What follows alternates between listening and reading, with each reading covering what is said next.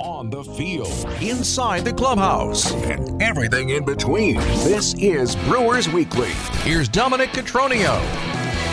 Hey, welcome in. It's the last show of 2022 for Brewers Weekly.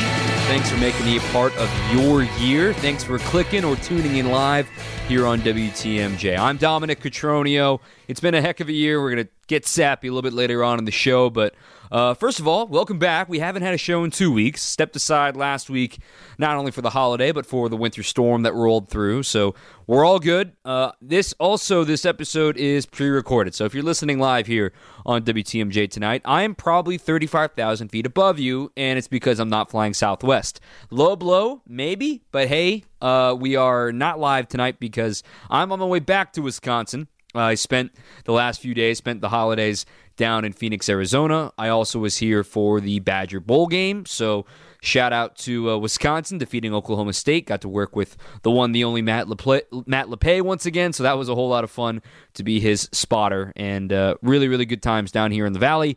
And uh, excited to get back home where I know things have been uh, warmer. I saw that, that today's high was 60 degrees at one point. So that's pretty nifty for me to bring that back. And uh, I got to miss all the brunt of it. So call me soft. That's totally fine. I am.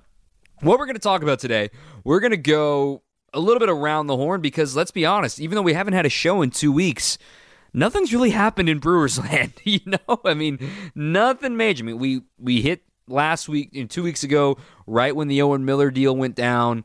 Uh, the Willson Contreras or William Contreras deal had already happened. Uh, Willson had already been signed with the Cardinals. So there's a lot of other things that we have to get to. We can talk Carlos Correa. I do want to spend some time on the Cubs in this episode today. I also have a new video out on my YouTube page. It's just Dom Brewers WTMJ uh, on Willy Adames' defense. More on that coming up here in this episode today as well. Uh, we're going to have some fun with the 2022. Do you remember that this happened for the Brewers? Uh, and finally, we'll make some resolutions and get ready to say goodbye and welcome in 2023. I just want to start with, with a, a rapid rundown here. So, again, it's been two weeks and nothing's really happened in regards to the Brewers, but a lot has happened around Major League Baseball in these last two weeks. So, I'm going to run down the transaction page of notable ones and a few that, you know, maybe former Brewers, for instance, are on this list. Uh, I'm just going to run down the transaction page right now of everything that's happened in baseball since we last had a show. All right? And we're going to go in order here as well, okay? I'm not going to go by, I'm not going to say what day it is, but we're just going in order since the last time we had a show. All right, buckle up. Are you ready? There's a lot of names and new places. I don't expect you to remember all of this, but uh, I hope you smile and like, oh my yeah, that happened. Oh my gosh, I can't believe I missed that. Because look, the holidays are tough for everybody. Not everybody remembers everything at one time. Let's get going. Brad Boxberger is a Cub now. Carlos Rodon is a Yankee now. Adam Frazier is an Oriole now, and Omar Narvaez is a Met now.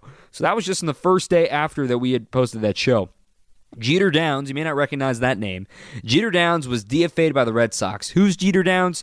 He was the prime prospect piece of the Mookie Betts trade with the Dodgers a couple of years ago. So he's now been DFA'd. Uh, elsewhere, Trevor May is leaving the Mets. He's now in Oakland A. They made a free agency signing. Joey Gallo is now a Twin. Andrew Benintendi is now a White Sox. Eric Hosmer was DFA'd by the by the Red Sox. He's also now cleared waivers. JD Martinez is a Dodger. Dansby Swanson is a Cub. More on that in the next segment. Michael Brantley stayed with the Astros. Remember, he missed the entire second half due to injury. Justin Turner is now a Red Sox. Uh, Pedro Severino, you may recognize the name. He signed a minor league deal with the Padres, who was supposed to be the Brewers' backup catcher in 2022. Got popped for 80 games for PEDs. It was nice knowing you, Pedro. He's now on a minor league deal in San Diego. Speaking of San Diego, Matt Carpenter is on a one year deal with the Padres now. See if he keeps the mustache. Adam Ottavino stayed with the Mets on a two year deal. Brandon Drury, who was maybe a Brewers target until they signed Owen Miller, Drury is now an Angel. Is Carlos Correa or is Carlos Correa not a New York Met? More on that later as well. Mario Feliciano was DFA'd by the Brewers and then claimed off waivers by the Detroit Tigers. Wil Myers is now a Red. Moose, Mike Moustakas was DFA'd by the Reds. Drew Smyly re signed with the Cubs. Dalton Varsho was traded to the Blue Jays, who traded back Lourdes Gurriel Jr. and their top catching prospect to acquire the former Milwaukee Panther. Taylor Rogers, no longer a Brewer, he signed with the Giants and is now teammates with his twin brother. Craig Kimbrel is now a Philly. The Rangers signed Nate Eovaldi. Rich Hill is on his 13th team. He's now with the Pirates. The Braves extended Sean Murphy to another extraordinarily team friendly deal. Jean Segura is now a Marlin. Corey Kluber is now a Red Sox. And Trevor Bauer's suspension was reduced. He is immediately eligible after serving 192 games of a suspension. Whew. Okay. You got all that? I'll quiz you at the end of the show. Just kidding. So, I mean, a lot's gone down, even though we talk about, oh, winter meetings is where it always happens. All this has happened since the winter meetings has ended and here at the end of the calendar year. And it may not feel like it, but I promise you, spring training is right around the corner, y'all. Heck, opening day is right around the corner. We are three months away from opening day. Three months, 90 days. It is going to be here in the blink of an eye down at Wrigley Brewers, Cubs starting the the, se- the season on the road down there on the north side. That's just 90 days away. Bonkers, right? And heck, spring training is going to be here in the blink of an eye. Pitchers and catchers are probably going to be reporting in the next oh, 45 days or so. So really you got to get in the gym, dog. You know, get get your weight up, get get back in the gym, get working. So hopefully that's one of your New Year's resolutions. Uh, we got a lot of baseball to talk about coming up in 2023. So that's just a rundown of everything that's happened since we last spoke. Let's talk more about Dansby Swanson. Let's talk more about those Northsiders who the Brewers will be opening their season with coming up next. Thanks for locking in here on the home of the Brewers, 620 WTMJ. This is Brewers Weekly. This is Brewers Weekly on WTMJ. Welcome back in. Happy Thursday night, the last show of 2023. I'm Dominic Cotroneo. I want to take a moment. Let's talk about those darn Cubs because they've had a very interesting offseason. We're also going to spend a little bit of time on the Brewers here in this segment about what's going on. Let's have some rational takes here. Let's not lose our minds. But I want to be completely honest with you. I think the Cubs had a really good offseason. And I want to be just totally cordial and totally honest with you guys because I know there are a lot of folks that are mad about why haven't the Brewers signed a major league free agent? Or why aren't they signing an extension to any of these guys? And for a long time, the counter to that was, well, the Cubs aren't spending money. Why should the Brewers? But the Cubs finally started spending money this offseason, which may be a signal that the Brewers need to take things a little more seriously here in these next few weeks. Granted, I don't know how much room there is on this roster to toy with. More on that a little bit here in this segment, but let's just recap what the offseason has been for the Cubs. Obviously, the headline just happened last week signing Dansby Swanson to a seven year deal, a virtually identical contract to the one that they signed to Jason Heyward. I mean, it writes itself. Former top prospect coming up with the Braves, hometown kid, has a great, you know, run with Atlanta, doesn't end up signing an extension, signs a free agent deal to go to the Cubs. And of course, Jason Heyward now they decided to part ways. They are, you know, eating the money on the last year of his contract this coming year. So we'll see if that happens for Dansby Swanson. But this was the big need for them. They needed to figure out shortstop. And I bet they're really happy they have Dansby Swanson right now as opposed to dealing with the Carlos Correa mess. Because I thought, I was mentally ready that Carlos Correa was going to be a Cub. I thought it was a perfect fit. That ballpark works great for him. He could be the shortstop. He's got a great second baseman paired with him there. Dansby Swanson, just as good, probably better actually defensively than Carlos Correa. So this really works out defense wise for Chicago. They were one of the better defending teams in baseball a season ago. So keep that in mind as you look ahead to 2023. But what else did the Cubs do this year? Well, a couple of things that flew under the radar. I mentioned it a moment ago that Drew Smyly re signed on a two year deal. We know how the Brewers feel about left handed pitching, but Drew Smyly is somebody that can give them some important innings down the stretch, can give them some bulk frames as well. Their rotation has really shored up with some veterans now as well. They've re signed him. They've also added Jameson Taillon, four year deal for the 31 year old free agent. I, I had to do a double take that Taillon's only 31 years old. It feels like he's been in the league forever. But he had a great year with the Yankees this past year 177 innings, the most innings he's thrown since 2018. He beat testicular cancer. He's a great story. Seems like he's back stronger than ever. He doesn't strike out the world, but he doesn't walk anybody either. He's got great command, great control. The Brewers are going to see plenty of Jameson Taillon now here in 2023. But also, a couple of other moves that I really like that they did was they signed Tucker Barnhart. Now, yes, they lose Willson Contreras. They lose a lot of offense there. But Tucker Barnhart is usually about an average league average bat, especially for a catcher. But furthermore, he really helps out defensively for them because we've talked a lot about how maybe both Contreras, William and Willson, are bat first type catchers. Yes, they have good arms, but they're terrible framers. They're not the best blockers in the world. Tucker Barnhart's a two time gold glover. Last season with Detroit, obviously a ginormous ball yard. He wasn't uh, playing a ton. He only had 308 plate appearances last season. Only hit one home run. You can blame that on Detroit as well. He spent a long time with Cincinnati, but he can be somebody going to be probably the primary catcher for them. They still have Yan Gomes on the roster. They still have PJ Higgins as well, who's more of a utility guy. He can play the corners and he can catch. But Tucker Barnhart being their primary catcher, they're exchanging some offense for some defense there. And I think that's a good little pickup since they knew they weren't going to re sign Willson Contreras. Uh, furthermore, what else did they do? Did the Cubs do? They took a flyer on Cody Bellinger.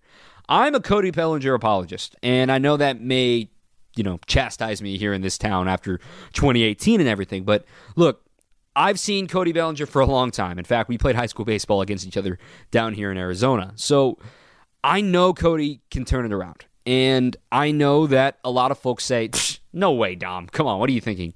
Look, the Venn diagram of people that believe in Cody Bellinger and believe in Christian Yelich isn't a Venn diagram. I think it's a circle. I believe that Christian Yelich can get better. I'm not saying either one of these guys are probably not going to get back to MVP stature, but I think they can both be above league average hitters that can, you know, have have a fresh start, if you will, for Cody Bellinger. Now for Christian Yelich, he finally has a regular offseason to go into as well. I'm looking forward to that for Yelly, too. I think the Belly Yelly show should be better. It won't be like 2018, 2019. Goodness, no.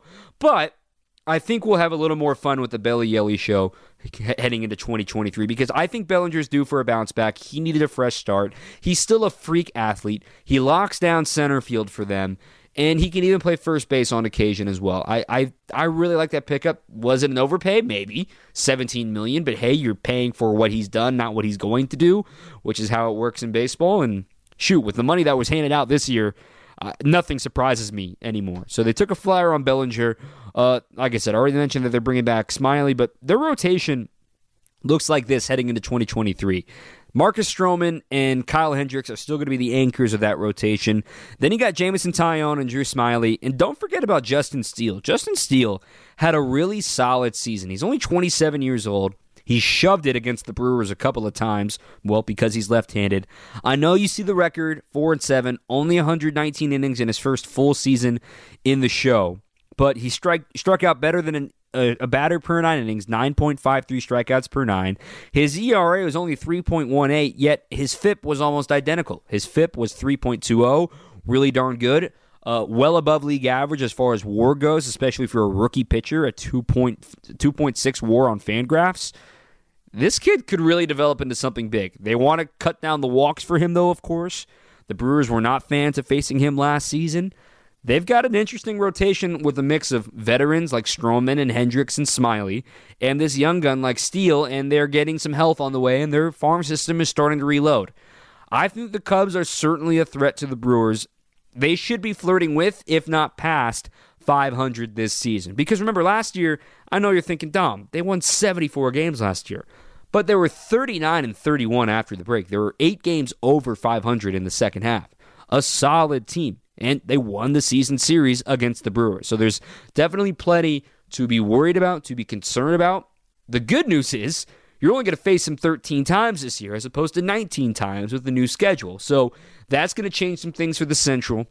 And that's going to change some things moving forward as far as the balance of power. Remember, we talked about in 2021 how the Brewers beat up on the Cubs, beat up on the Pirates, beat up on the bottom feeders. You're going to lose, let's say, you know, 12 to 18 games against bottom feeders in your division. You know, they're not going to have as many games against the Pirates. They're not going to have as many games against the Reds. So that's 12 games right there. But the positive is you are going to get, you know, three games against the A's. You are going to get three games against the Royals. You're still going to get games against bad teams. You're still going to get the Nationals, of course, in your league, but you're going to have fewer within your division. That could make a difference moving forward. I, I, mentioned I want to talk about the Brewers and their offseason. More on that coming up here after the break, and we're going to talk a little bit about Willy Adames' defense as well. Thanks for tuning in. Again, this is a pre-taped episode of Brewers Weekly. Uh, thanks for joining us. You can follow me on Twitter at Dom underscore Cotroneo, D-O-M underscore C-O-T-R-O-N-E-O. Also, you can follow my new Instagram account that is all Brewers centric. Dom Brewers WTMJ. That's simple. At Dom Brewers WTMJ. All right, let's let's talk about the team. Let's talk about the Brewers now. We've talked enough about the Cubs. Let's talk about the team this show is actually supposed to be about.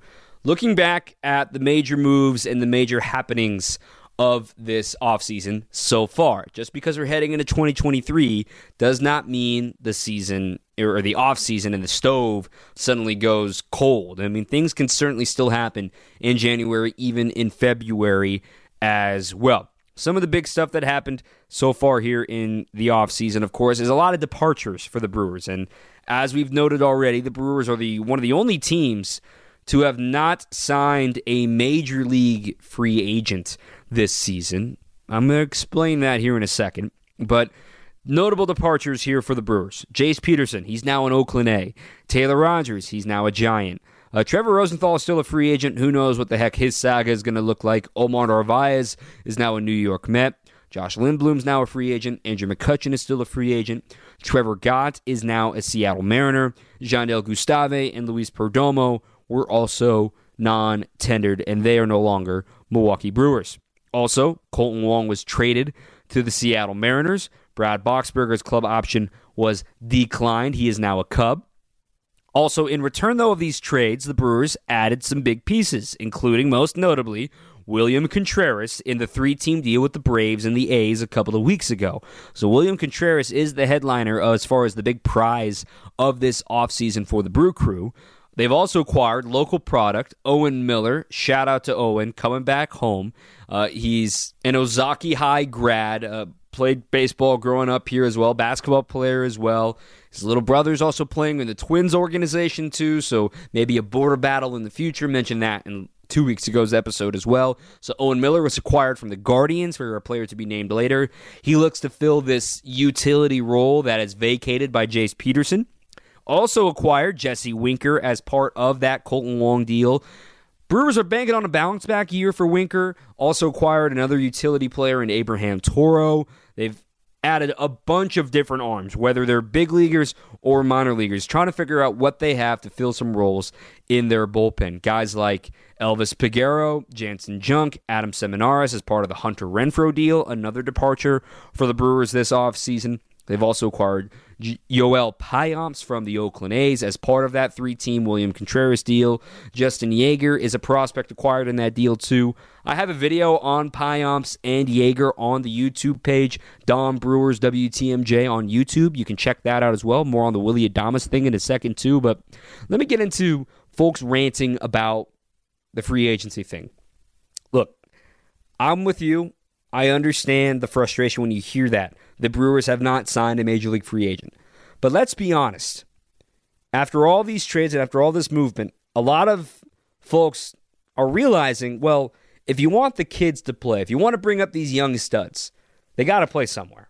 And that's what Matt Arnold has made very clear. They believe in the young outfielders on their way up. The Sal Frelicks of the world, the Joey Wiemers of the world. Already saw Garrett Mitchell up last season, and they trade Esteury Ruiz, feeling like, you know what? Maybe he was never meant to be a fit here, and they flipped Esteury Ruiz to get three guys back. Like, that's a heck of a fleece by Matt Arnold, in my opinion. We've talked about that plenty at this point, but you look at what the Brewers could look like, and vacancies there really weren't that many vacancies for the Brewers.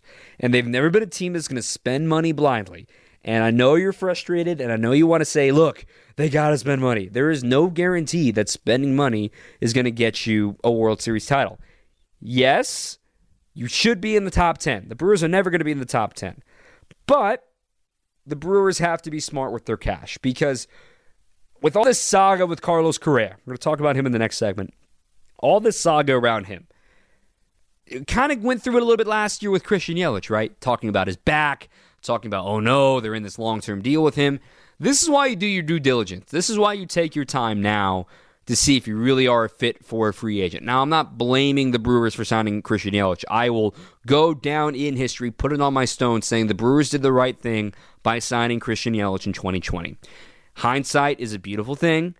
The point is, you were excited. I was excited. I thought it made sense. The Brewers finally did it. They sign the superstar, soon to be free agent. That's something they just didn't do. So they still have to be smart with their cash. And I am still going to hold out hope until I'm proven otherwise that they are going to keep at least one of these three guys of Woodruff, Burns, and Adames. If I had to pick, I would pick Woodruff and Adames if I had a choice. Let Burns walk, let it ride for these next two years. But the point I'm trying to make about free agency just because the Brewers didn't sign a free agent doesn't mean they didn't acquire anybody. Jesse Winker is going to be your new DH. No more Andrew McCutchen. You're still going to have some utility roles out of Owen Miller and out of Abraham Toro. They're younger and cheaper than Jace Peterson. They're also healthier and then probably can give a little more with the bat than Jace Peterson did. And let's be honest, they're still going to be looked to as bench players. Brice Turang is on the way up. He is slotted for second base. And if for some reason they don't feel Brice is ready for second base, Owen Miller is probably going to be your opening day second baseman. Or maybe Miller is going to play third base and Urias is going to play second there is not a lot of vacancy on this team right now aside from catcher. And blink, they go get William Contreras. Just because they didn't sign free agents doesn't mean they didn't add to the team. Is this team better than 2022's version? I don't know yet. I think the bullpen, there are some serious question marks. The starting rotation, if it's healthy, it's still one of the top six or seven in the league. Uh, I would also say that the infield is going to play some great defense. I'm really excited to see Adames again. I made a whole video about that as well. More on that in a second. Uh, I wonder what they're going to do with William Contreras behind the plate. The outfield's going to have some wheels with Garrett Mitchell, uh, with also figuring out what you want to do with Tyrone Taylor and Sal Frelick and Joey Wiemer. And oh, by the way, Jackson Chourio's coming. So he's probably going to start the year in high A or double A. And who knows? He could. Some analysts are saying he could be in the big leagues by the end of the year. I'll, I'll believe it when I see it, but That'd be awesome. But more about this coming year and who to look to. I can't wait to see a bounce back year at the plate from Willy Adames because he brings it with the glove every night. And you can I go a little more in depth. I just sit back and watch Willy Adames play some defense on the new video on YouTube. Again, that's Dom Brewers WTMJ on YouTube. Just search that. Made a whole Willy Adames breakdown and defensive highlight reel for him. Top six in outs above average among shortstops in all of baseball last season. He has he saved 10 outs above average compared to the rest of the league. That's really darn good. Sixth out of 37 qualified shortstops. If you want to enjoy that video, go check it out again on YouTube. That's Dom Brewers WTMJ. You can find that there. I also tweeted it as well. Plenty more to talk about with Willy Adames. And more videos like that will be coming throughout the offseason as we are less than 100 days away. We are three months away from opening day, y'all. Three months! Crazy. All right, we got more to talk about. Let's talk about Carlos Correa now, shall we? It has been an elephant in the room. Stay with us. This is Brewers Weekly on WTMJ. Hey, welcome back. Who knows what Carlos Correa is doing right now? Um, is he moving? Is he staying in Houston? Is he going to Minnesota? Is he going to San Francisco? Is he going to New York? There is a lot to figure out with Carlos Correa. Uh, maybe the Brewers just going to swoop in and sign him to a one year deal. You know, I saw Foolish Baseball, who's a very funny baseball YouTuber. Highly recommend his stuff, by the way, too. He's very insightful, very smart. That's kind of the inspiration of what my Brewers angle is with the YouTube channel. Uh, did a funny Photoshop of Carlos Correa as an Oakland A on a one year deal. That would be hilarious. So, in case you're unaware, here's what's going on with Carlos Correa. Initially signed, or no, I should never say signed, actually. Carlos Correa agreed in principle to a 13 year deal with the San Francisco Giants right at the end of the winter meetings. And everyone's like, wow, longest deal ever, uh, one of the richest contracts ever for a position player. This is bonkers. But hey, the Giants are for real. They want to spend some money this offseason. They're in it to win it. And then the day that he was supposed to be introduced, he was already dressed in the hotel room, ready to go to the introductory press conference when we learned that it would not be that they saw something in his physical. We've learned it has to do with a plate in his ankle and an injury that he sustained back when he was in the minor leagues. But there's something concerning about that plate, something that the Giants team doctor felt, eh, we maybe shouldn't sign him for this long or for this much money. And there was a saga that ensued with Scott Boras, his agent, talking to the Giants, saying you have until this deadline to decide if you want to keep him or not. They missed that deadline. And then that night, word got out to Steve Cohen, the owner of the Mets, who was on vacation in Hawaii, and texted Scott Boras, and they agreed in principle to a deal with the New York Mets in the midnight hour. But now, in the last week, right before Christmas, we learned the Mets now have an issue with Carlos Correa's physical. They had signed into a shorter deal, or were planning on signing him to a shorter deal for 10 years as opposed to 13 years, but now they too are concerned with Carlos Correa's physical. And since right before Christmas, we have heard nothing from either side about this deal. This is kind of crazy. So, a reminder every free agent deal, every trade, you always hear the phrase pending a physical. Normally, it just feels like a formality and you know, teams exchange medical records. That's not like anyone's keeping a secret from anybody here. But the point is that everyone was making fun of the Giants for oh my goodness, you really found something wrong with this 13, 13 year deal. And of course, there's going to be no one's perfect, all this stuff. But now to have a second team validate that, Farhan Zaidi's got to be feeling great about himself right now. He's like, you know what? We made the right call. We weren't the only ones that were concerned about this. But what do you do if you're Steve Cohen and if you're the Mets? And look, Steve Cohen, he's been throwing his money around as he can. He's the owner of the Mets. And maybe some owners are afraid of what he's doing. I don't care personally. I mean, he's got the money. He made this clear from the jump when he was trying to buy the team. I am a Mets fan. I'm going to run the team like a fan. And I know what you're thinking. Mark Attanasio is still a fan of the Brewers. I will defend him on this. Just because his pockets aren't as deep as Steve Cohen's does not mean he does not want to spend money to help the team win. I digress. Steve Cohen was quoted in the New York Post about how this is the piece we wanted and we the money's just money. We want to make sure it happens. And now to have all this come down, Scott Boras is like, look, man, you're already in print saying you wanted this guy. And now you suddenly want to back out and change the deal. And it, it just feels very interesting because sitting at the end of the altar here are the Minnesota Twins, who originally offered Carlos Correa $285 million for 10 years. And he rejected that. Obviously, got more money from the Giants in principle. That didn't happen. Got more money from the Mets in principle. That doesn't look like it's going to happen. What do the Twins do? What are they just going to sit there and wait for Carlos to call back and say like, "Hey, we're still adding to the team, ready to compete in a very weak division."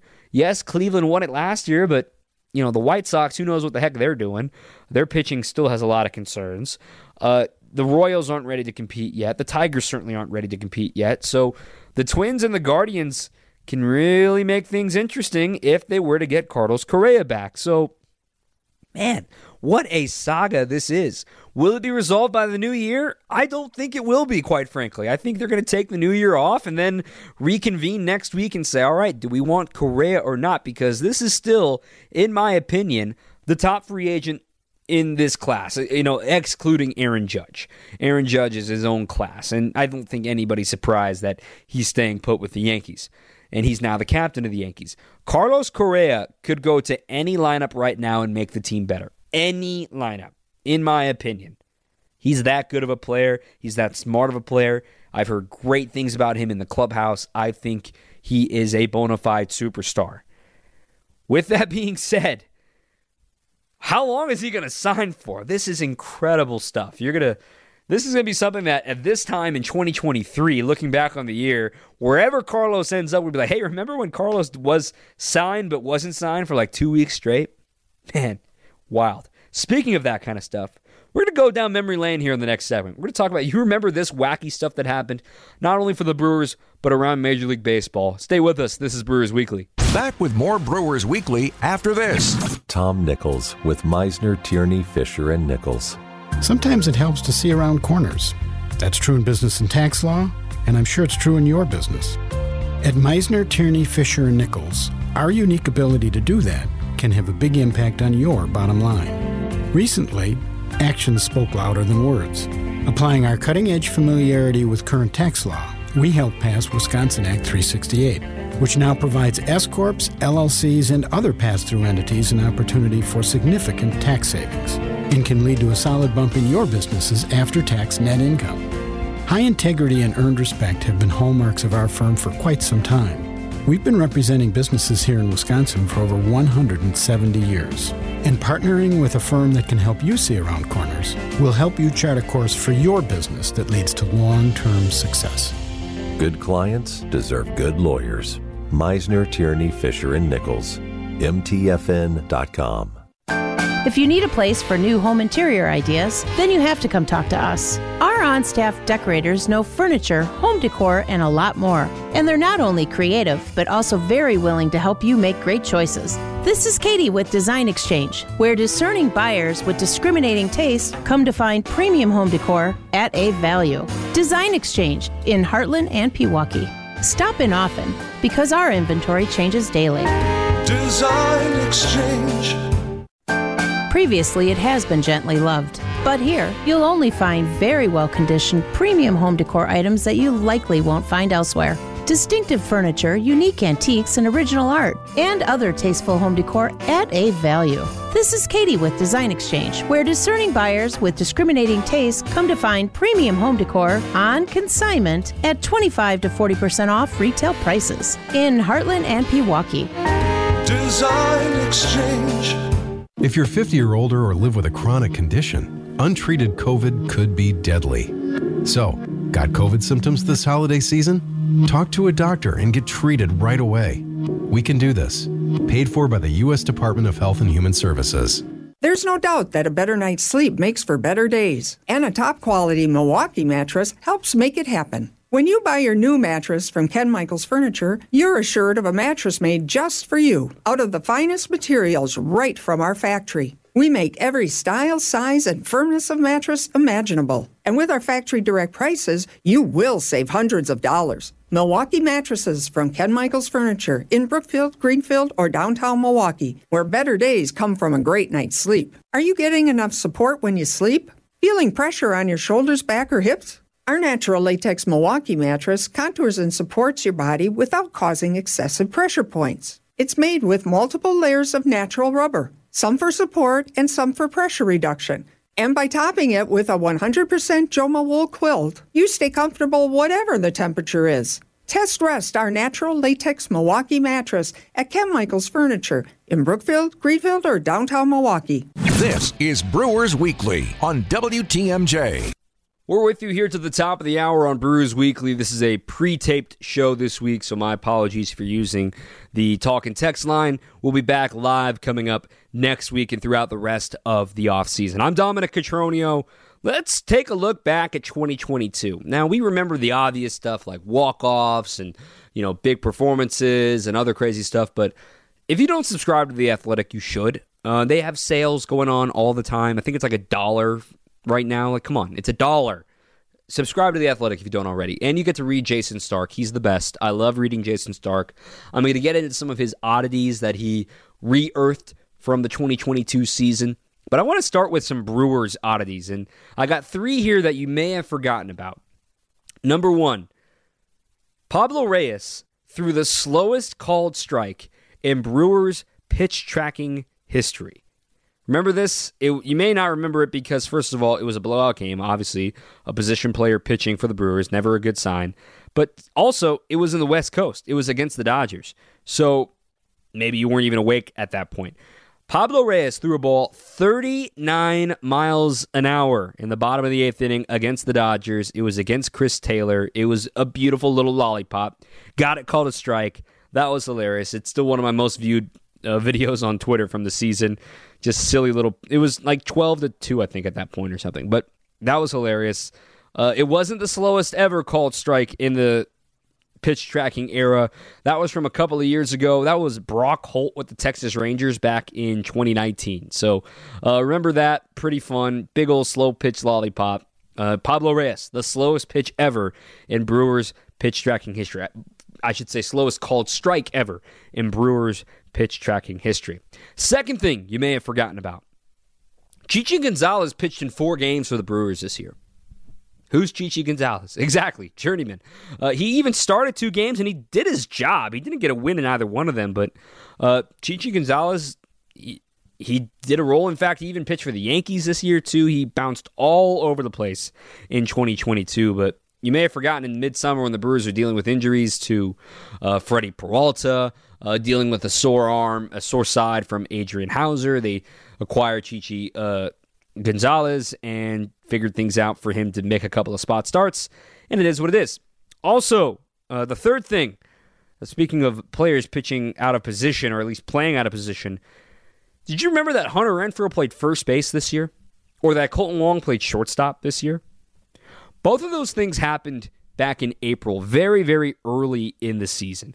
Uh, Renfroe played first base just for one inning in the fourth game of the year. That was in Baltimore, their home opener. The Brewers lost that game two to nothing, but due to a variety of pitch hitting and platoons and things of that nature, that Rowdy Tellez was in the game. Then he was pinch hit for by Lorenzo Cain, and there was a whole saga And that new pitcher, new Renfroe goes from right field to first base because Tellez was taken out of the game.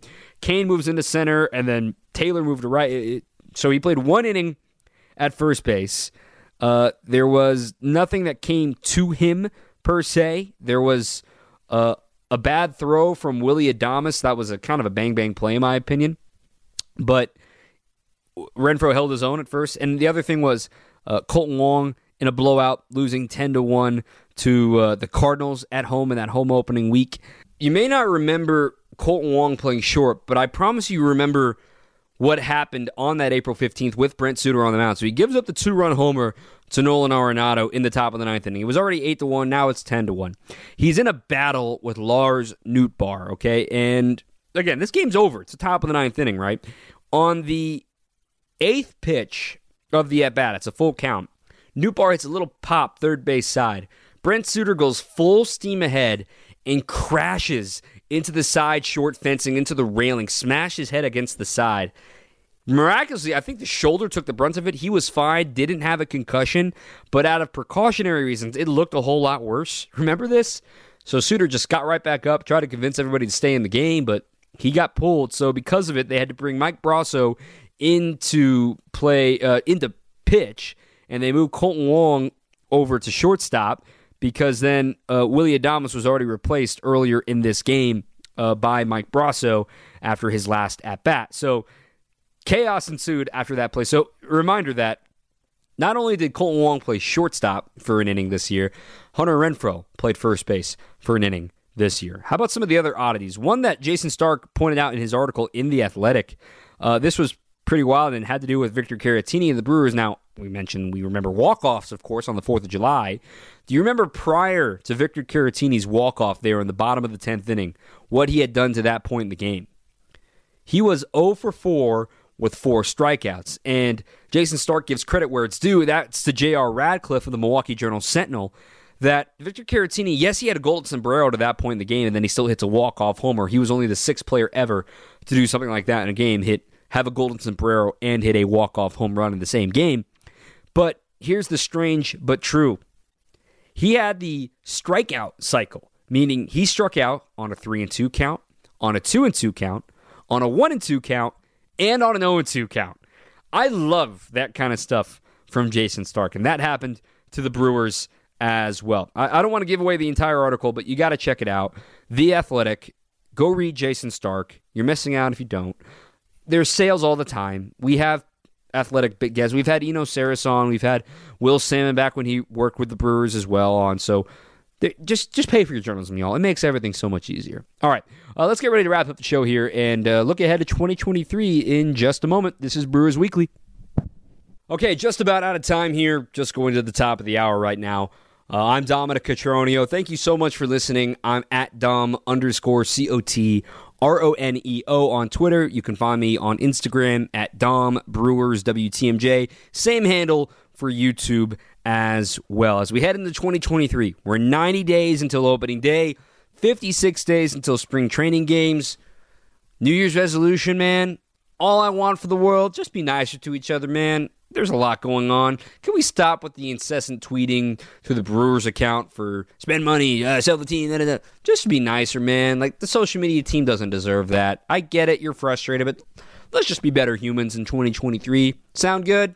then sit back and watch some baseball here coming up as well. My thanks to my homie Justin Pottinger hitting the ones and twos back in Milwaukee, making sure this gets on the air as well. And thank you to you, the listener. We'll be back live next week. And if you're listening after the fact here in podcast, remember all of them are posted to Apple Podcasts and to WTMJ.com. I'm Dominic Cotroneo. Have a happy new year, everybody. See you in 2023. And until then, keep on swinging.